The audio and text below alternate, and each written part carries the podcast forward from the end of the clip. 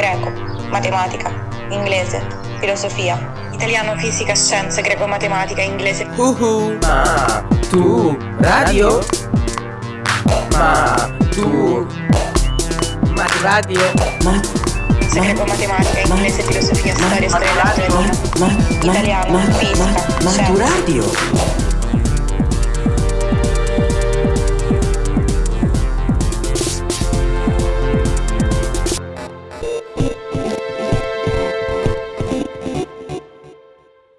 Podcast di italiano per l'esame di maturità letto da Veronica Cruciani. Italo Svevo. Quando il vostro esame di maturità sarà terminato, vi faranno un'ultima domanda che potete individuare fin da adesso. Che cosa farete dopo il diploma? Alcuni di voi avranno la risposta pronta, altri rimarranno sul vago, altri, diciamolo pure, mentiranno, o perché ancora non lo sanno, o perché se lo vogliono tenere per sé. Nella storia della letteratura italiana del Novecento c'è un autore che ha nascosto la sua vera vocazione per anni. Stiamo parlando di Italo Svevo, il protagonista di questo podcast.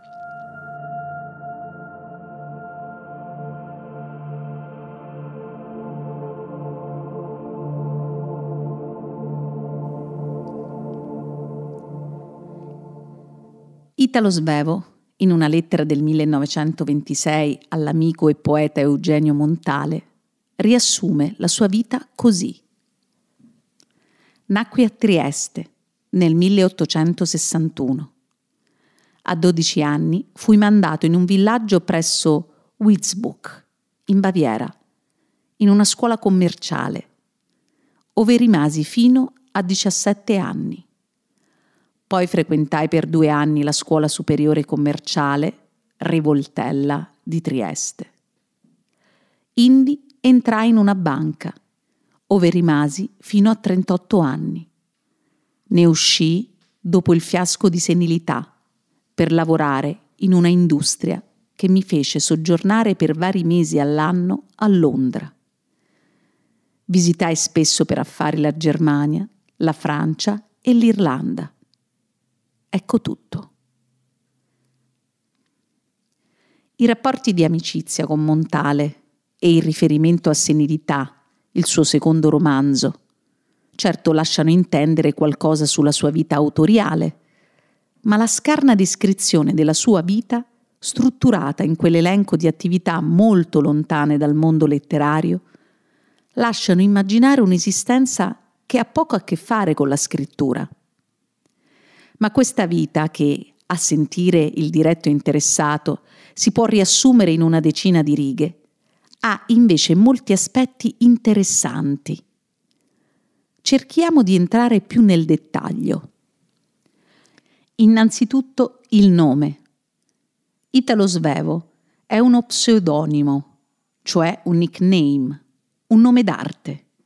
Il suo vero nome è Aronne Ettore Smith. Lo scrittore usa lo pseudonimo di Italo Svevo già per firmare il suo primo romanzo, Una vita, del 1892. Perché proprio Italo Svevo? Perché questo nome fa riferimento a quelle che lui ritiene le sue due identità, la sua duplice origine e formazione culturale, quella italiana e quella tedesca. Questo mix culturale trova terreno fertile oltretutto nella sua città natale, Trieste, Portofranco dal 1719. Cosa significa Portofranco? Significa che la città gode di particolari benefici per quanto riguarda lo scambio di merci e di conseguenza questo consente anche più facili scambi culturali. Trieste diventa presto, infatti, soprattutto per la sua posizione geografica, un crocevia tra diverse realtà etniche e culturali, quella italiana, quella tedesca e austriaca, quella slava. Quindi abbiamo una città molto stimolante e ricca di differenti influssi culturali, cui si deve aggiungere la formazione privata di Svevo. Il piccolo Ettore o Italo come preferite, nasce a Trieste il 19 dicembre 1861. Il padre Francesco è un agiato commerciante di vetrami di origine tedesca. La madre, Allegra Moravia, è di origine friulana. La famiglia appartiene alla borghesia ebraica e così Ettore frequenta la scuola israelitica elementare. Prosegue poi gli studi presso il collegio tedesco di Signitz in Baviera fino al 1876. Tornato a Trieste, si iscrive, come abbiamo letto nella sua lettera poco fa, a un istituto commerciale, ma è in questi anni che inizia a interessarsi di letteratura e di musica, suonando il violino in un quartetto. Quando l'attività del padre fallisce, però, Svevo deve interrompere gli studi trova lavoro nel 1880 nella sede triestina della Union Bank di Vienna, dove svolge varie mansioni fino al 1899. In questo periodo, tuttavia, non abbandona la scrittura, ma la esercita scrivendo articoli per l'Indipendente, La Nazione e altre riviste, spesso con un altro pseudonimo, Ettore Samigli. A quanto pare non gli interessava proprio pubblicare scritti con il suo nome anagrafico. Scrive anche alcuni saggi, pubblicati postumi, e commedie, come Le ire di Giuliano, Il ladro in casa e Terzetto spezzato. Questi testi, anche se meno conosciuti, sono importanti per ricostruire la cultura e il pensiero di Svevo. Tornando alla vita privata, nel 1892 Italo perde il padre. Nello stesso anno pubblica a sue spese il primo romanzo, Una vita. Il libro verrà ignorato da lettori e critici. Nel 1896 sposa la cugina Livia Veneziani, di fede cattolica e figlia di un ricco industriale. L'anno dopo Svevo ci riprova, pubblicando sulla rivista Critica Sociale, un racconto dal carattere politico, La tribù, e poco dopo nel 1898 fa uscire il suo secondo romanzo, Senilità. Tuttavia il successo sperato non arriva. Questo lo porta a un lungo silenzio letterario. Svevo non smette di scrivere, ma decide di non pubblicare più. Cosa fare dunque a questo punto? Svevo lascia il lavoro in banca e va a lavorare per il suocero nell'industria di vernici navali prima a Trieste e poi a Murano. È un impiego che lo porta a viaggiare molto tra Francia, Austria e Inghilterra e perciò, spinto a migliorare l'inglese, fa quello che avremmo fatto noi oggi. Prende ripetizioni da un giovane madrelingua che si chiama James Joyce, quello che un po' di anni dopo diventerà uno dei più importanti scrittori a livello mondiale. Questo giovane irlandese, esule da Dublino per ragioni personali e politiche, trova impiego come insegnante nella Berlitz School di Trieste. Qui inizia una lunga e sincera amicizia con Svevo. Condividono molti interessi ed è Joyce che lo spinge a continuare a scrivere, apprezzando molto il suo romanzo Senilità. Con lo scoppio della Prima Guerra Mondiale, Svevo ha più tempo libero. Visto che l'azienda con cui lavora viene requisita dal governo austriaco e chiusa. Si inizia a interessare così alla psicanalisi, non solo traducendo uno scritto di Freud sul sogno, ma anche perché il cognato, malato di nevrosi, si sottopone a una terapia con Freud in persona a Vienna. Alla fine della guerra, nel 1919, inizia la stesura della coscienza di Zeno, che pubblica come sempre a sue spese, nel 1923 a Bologna, presso l'editore Cappelli.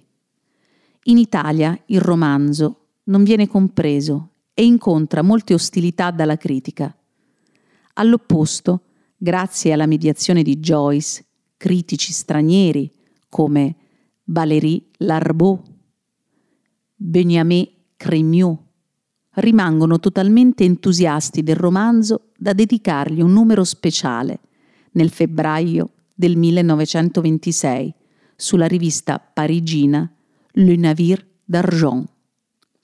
Tocca a Eugenio Montale il merito di aver compreso per primo in Italia il grande valore del romanzo di Svevo.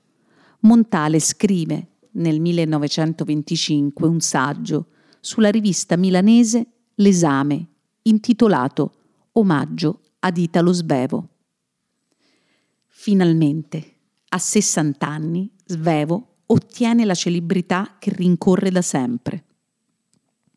Continua allora a scrivere racconti, ad esempio Una burla riuscita e Corto viaggio sentimentale, testi teatrali come La rigenerazione e la continuazione della coscienza, Il vecchione.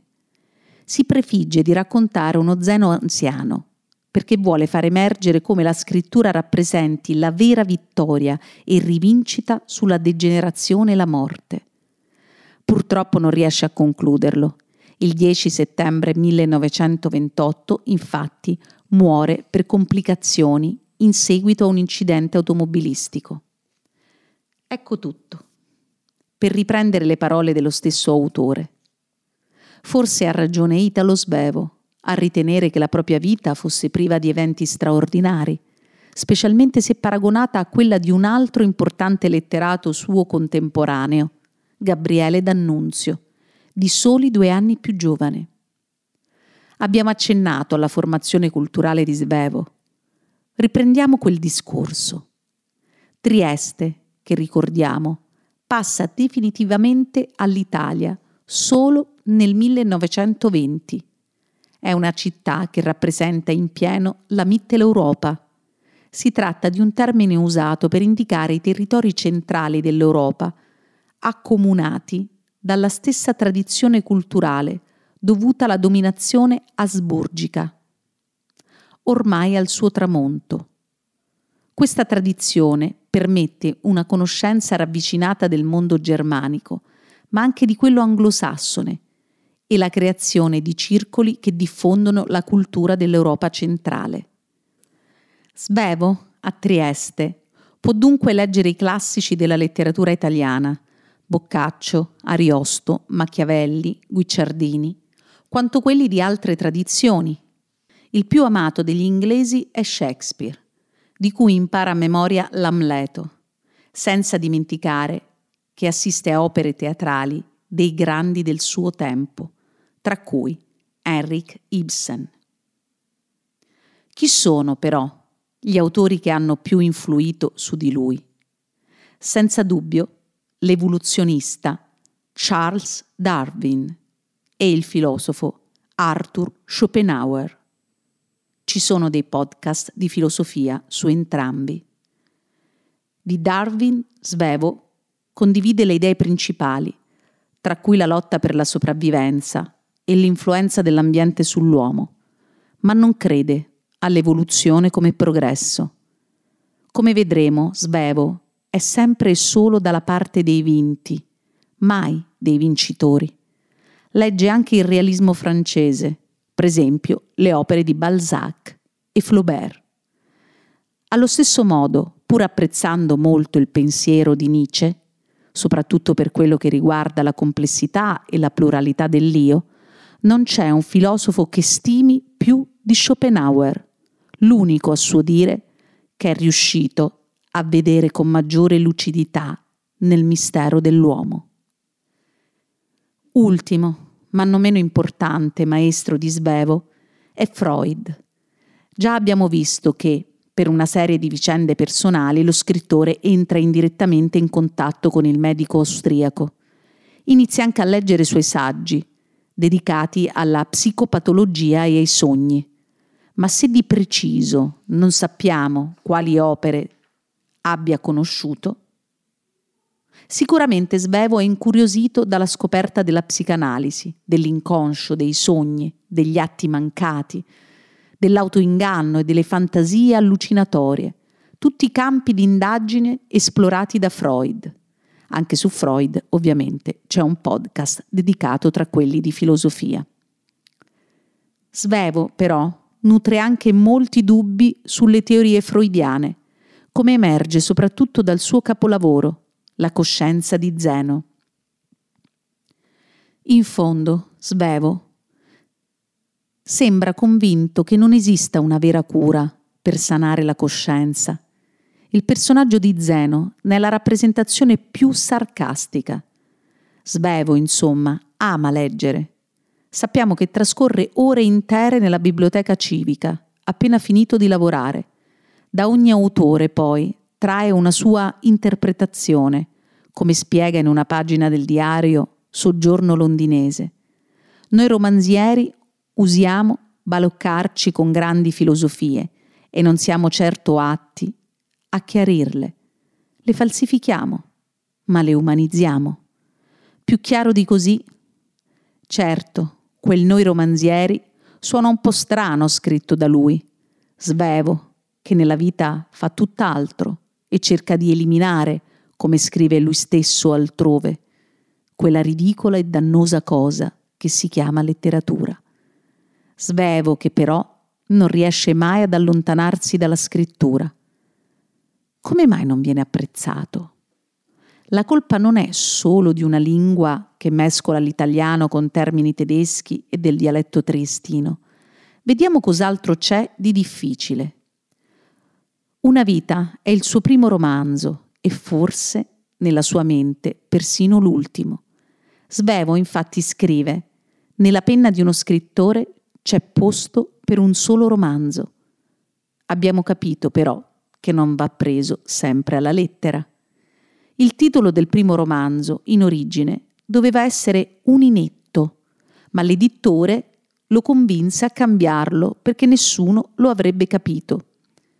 Effettivamente è una parola insolita e indica una persona inadatta, incapace. Purtroppo, anche con un titolo nuovo e un editore che accetta di pubblicarlo, la sorte è la stessa. Forse allora non era solo il titolo iniziale il problema, ma qual è la storia raccontata nel primo romanzo di Svevo? Eccola in breve. Al centro della vicenda abbiamo il giovane Alfonso Nitti, che dalla campagna si trasferisce in città, proprio a Trieste, per fare carriera trova lavoro presso la banca, ma è inadatto a quel grigio lavoro, inetto appunto, a causa della sua personalità colta e sensibile. In più, la mancanza di amicizie lo fa presto sentire un disadattato. Sempre un inetto, insomma. Solo quando conosce la figlia del suo capo, Annetta, la monotonia sembra rompersi. Alfonso si mette in testa, sostenuto dal cugino di lei, Macario, di conquistare la ragazza, che pure ha un carattere molto diverso dal suo, è capricciosa e superficiale, ma ha ambizioni letterarie. Quando finalmente riesce a conquistare Annetta, però, Alfonso scappa. Torna al suo paese di origine, con la scusa della madre malata.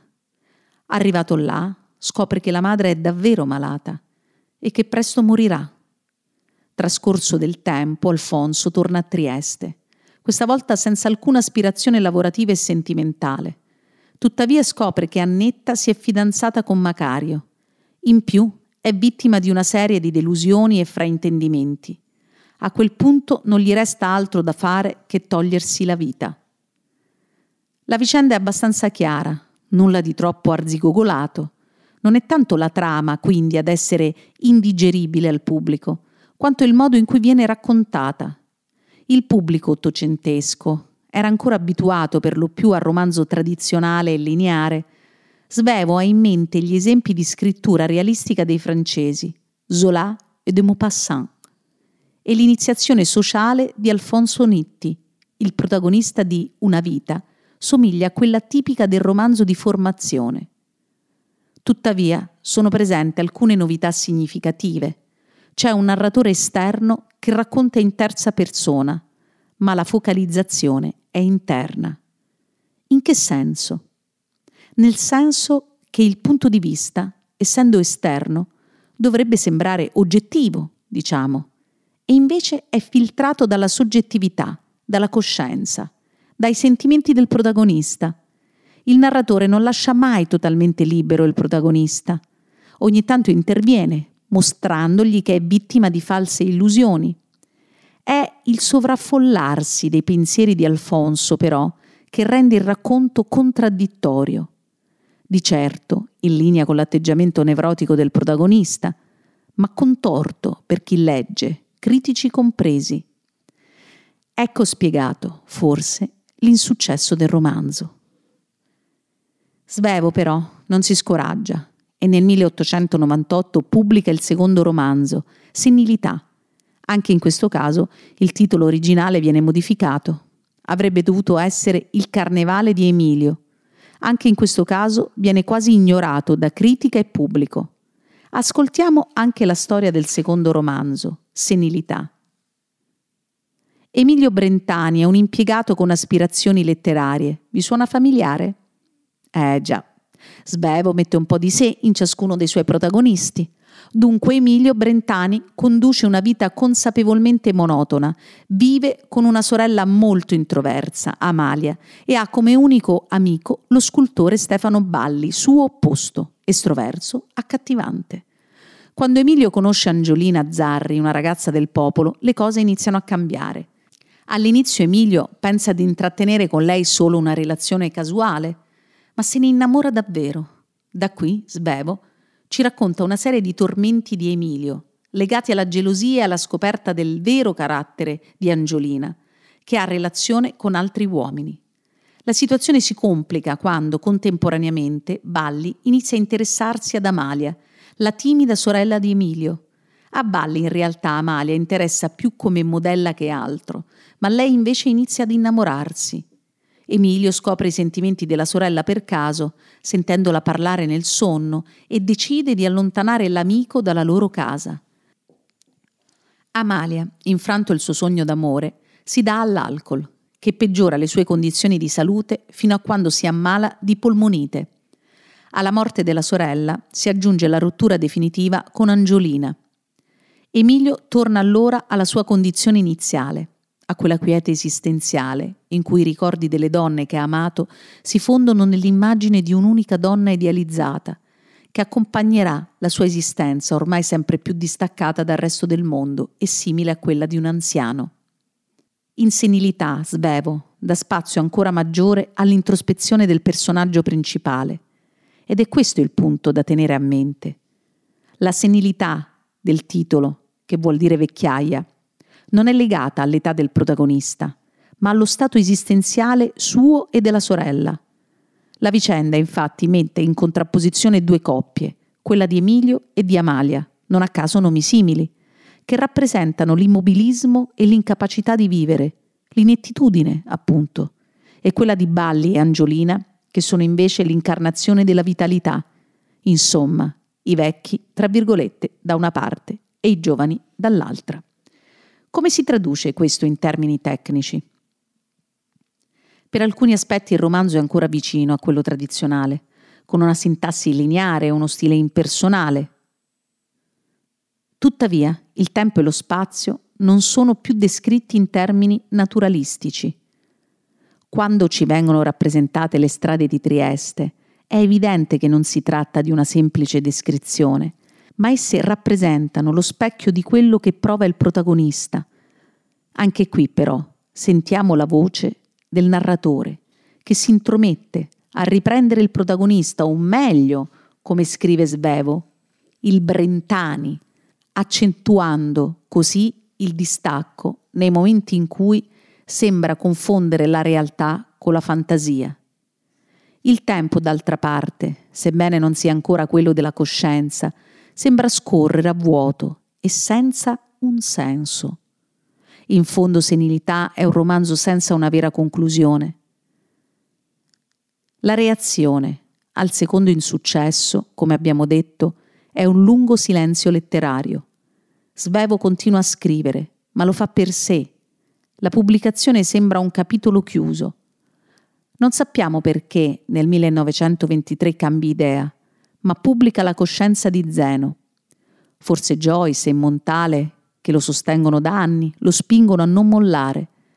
Per fortuna possiamo dire, visto che oggi la coscienza è considerato il capolavoro di Svevo e il romanzo che innova la tradizione narrativa del Novecento.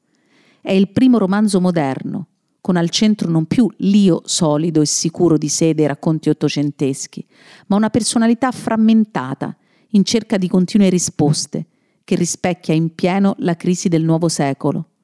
Certo, ci sono ancora molte resistenze, ma ora, a Novecento inoltrato, Svevo ha più possibilità di essere accolto. Ciò non toglie che riassumere la coscienza di Zeno sia complicato anche per noi. La storia in realtà è la presa di coscienza della malattia da parte del protagonista, che racconta perciò solo i fatti salienti della sua vita, così come riaffiorano alla memoria. Non c'è un procedimento lineare, gli eventi non seguono un ordine cronologico e si oscilla continuamente tra presente e passato. Il tempo in questo romanzo è quello della coscienza, una specie di labirinto interiore fatto di associazioni e richiami spesso imprevedibili e poco chiari. Ma prima di perderci anche noi, proviamo a ricostruire in qualche modo la trama. Zeno Cosini è figlio di un ricco commerciante con cui ha un rapporto conflittuale e passa la sua vita nell'ozio senza seguire una strada precisa. Cambia continuamente indirizzo di studi, anche come segno di ribellione nei confronti dell'autorità paterna. La ribellione è rappresentata anche simbolicamente dal vizio del fumo. Quando il padre muore, Zeno trova un sostituto del genitore in un uomo d'affari, Giovanni Malfenti, di cui sposa una delle figlie, Augusta, l'unica che non lo rifiuta, sebbene sia la meno attraente e sappia di non essere amata. Zeno a un certo punto si fa anche un amante, Carla, che se ne serve solo per ottenere i soldi per la sua dote. Decide anche di entrare in società con il marito di Ada, una delle sue cognate di cui era innamorato. Guido ama la bella vita e cerca di spassarsela a spese della famiglia della moglie, finché non muore vittima di un inganno da lui stesso architettato. Zeno sbaglia funerale. Si inserisce nel corteo funebre di un'altra persona, mostrando, come avrebbe detto Freud, il suo odio inconscio per il socio, rimasto solo in affari, prende il controllo della ditta e salda tutti i debiti di famiglia. Bene, così sembra abbastanza lineare come narrazione. Sembra. Il romanzo però rimescola molto la trama. All'inizio del libro, infatti, noi facciamo la conoscenza di Zeno, vecchio industriale, che per cercare di liberarsi dal vizio del fumo chiede consiglio a uno psicanalista, il dottor S, e su consiglio di quest'ultimo inizia a scrivere un diario. È in questo modo, attraverso il diario, che man mano ci vengono presentati vari episodi, divisi in capitoli. Il fumo, la morte di mio padre, la storia del mio matrimonio, la moglie e l'amante. Storia di un'associazione commerciale. Psicoanalisi. Quindi, dalla morte del padre fino a quella di Guido, si procede episodio per episodio, tutto avvenuto nel passato, ma non come un flashback. Seppur passati, questi episodi sono sempre presenti nella mente di Zeno, perché mentre li scrive cerca di capire se in essi è racchiusa la spiegazione della sua malattia. L'inizio del romanzo, poi, cioè le prime pagine, sono presentate come una prefazione in cui lo psicanalista dichiara di voler pubblicare il manoscritto per vendicarsi del paziente che ha interrotto la cura. Subito dopo, in un preambolo al diario, Zeno dichiara il suo scetticismo sulla terapia. Cominciamo quindi a leggere questo diario fino all'ultimo capitolo, che si colloca nei sei mesi dopo, quando, finita la prima guerra mondiale, Zeno capisce di essere guarito e di non aver più bisogno dello psicanalista ha addirittura una specie di rivelazione apocalittica nel finale. Nel suo male, Zeno sembra vedere quello di tutto il mondo. In queste pagine famosissime, Zeno ipotizza addirittura che presto la terra sarà liberata da questo male grazie a un ordigno Qualche studioso ci ha letto quasi una profetica rappresentazione delle nuove armi che da lì a qualche decennio avrebbero terrorizzato l'intera specie umana, le bombe atomiche. Insomma, la trama viene presentata in modo molto contorto. Vari piani temporali si sovrappongono, il punto di vista è continuamente sfumato e ambiguo. In più, fin dall'inizio è difficile capire quali cose raccontate siano vere e quali no. Zeno sembra raccontarsi e giudicarsi con una certa oggettività, mettendo in risalto anche alcune delle sue debolezze, ma il dottor S all'inizio ci dice che quel diario è solo un cumulo di bugie. In effetti, certi episodi e certe affermazioni del personaggio sembrano incoerenti tra loro e sembrano ironicamente comunicare la tendenza di Zeno a mentire all'interno del diario personale, quindi in pratica a mentire al proprio analista e forse anche a se stesso. L'unico modo per provare a venirne a capo è analizzare i vari aspetti del personaggio Zeno Cosini. Intanto è un nome parlante. Il nome rimanda al termine greco, xenos, che significa straniero, e qui sta a sottolineare la diversità del protagonista, non conforme alla società di appartenenza. Zeno, oltretutto, ha una certa assonanza con zero, no? Cosini rimanda alle piccole cose e sembra suggerire che Zeno sia un personaggio mediocre, privo di qualità, Ciò nonostante sembra ottenere dei risultati, a differenza degli altri protagonisti dei romanzi di Svevo. Certo, sono risultati dovuti a varie coincidenze. Sceglie Augusta come sposa solo perché le sue sorelle lo rifiutano, ma sarà la sua fortuna, perché lei gli garantirà una solida pace familiare. Risolleva le sorti della famiglia perché Guido muore e per un improvviso rialzo della borsa. Alla fine, da antieroe, Sembra trasformarsi nell'eroe che vince contro i nemici e le avversità della sorte. Ma è proprio così? Il vero nemico di Zeno è la sua coscienza. Zeno si dichiara più volte malato, ma di cosa esattamente non è dato sapere. Inizia a zoppicare dopo che un amico zoppo gli parla dei 54 muscoli coinvolti nella deambulazione e prova sollievo quando gli viene diagnosticata una vera malattia, ovvero il diabete. Non possiamo credere che la sua malattia sia qualcosa di fisico. Svevo ci fa capire che c'è dell'altro sotto. Deve essere un male psicologico. Quando alla fine del romanzo Zeno dice di essere guarito, Svevo ci fa capire in cosa consiste la guarigione. Il protagonista si è adeguato allo stile di vita comune, è diventato un borghese che nasconde dietro al perbenismo la sua ipocrisia. Ha indossato la maschera dell'uomo sano, come sua moglie e come gli altri. Ha nascosto la polvere sotto al tappeto, potremmo dire. Italo Svevo racconta in modo ironico o autoironico, se accettiamo come punto di vista quello di Zeno, creando un distacco tra quello che viene detto e la realtà fattuale, costringendoci a riflettere ogni volta su quanto viene affermato. In più usa la tecnica del monologo interiore, continuamente.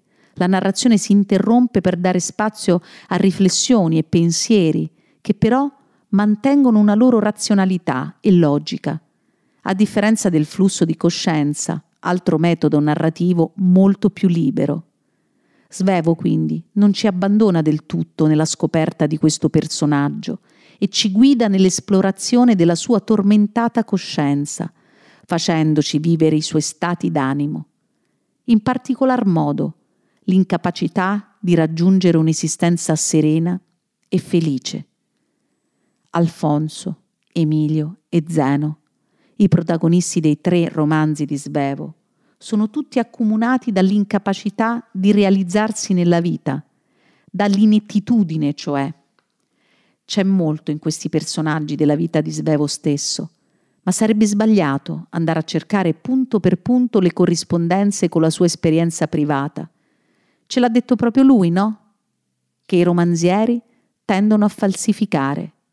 E allora l'insegnamento è che bisogna arrendersi a questa inettitudine? Svevo non ci dà risposte, ci dice solo di essere dalla parte di chi si sente così perché sa bene cosa significhi essere diversi e condurre una vita non conforme alle proprie aspirazioni. Dalla vita di Svevo, però, si può imparare a perseverare nelle proprie passioni, anche quando non si viene capiti. Ricordatevelo, qualunque strada prenderete dopo il diploma. Maturadio è un progetto di podcast didattici per la maturità promosso dal Ministero dell'Istruzione con la collaborazione di Radio 3 e Treccani. Supervisione didattica a cura di Laudes, ideazione di Cristian Raimo. La sigla di Maturadio è di Teo Teardo.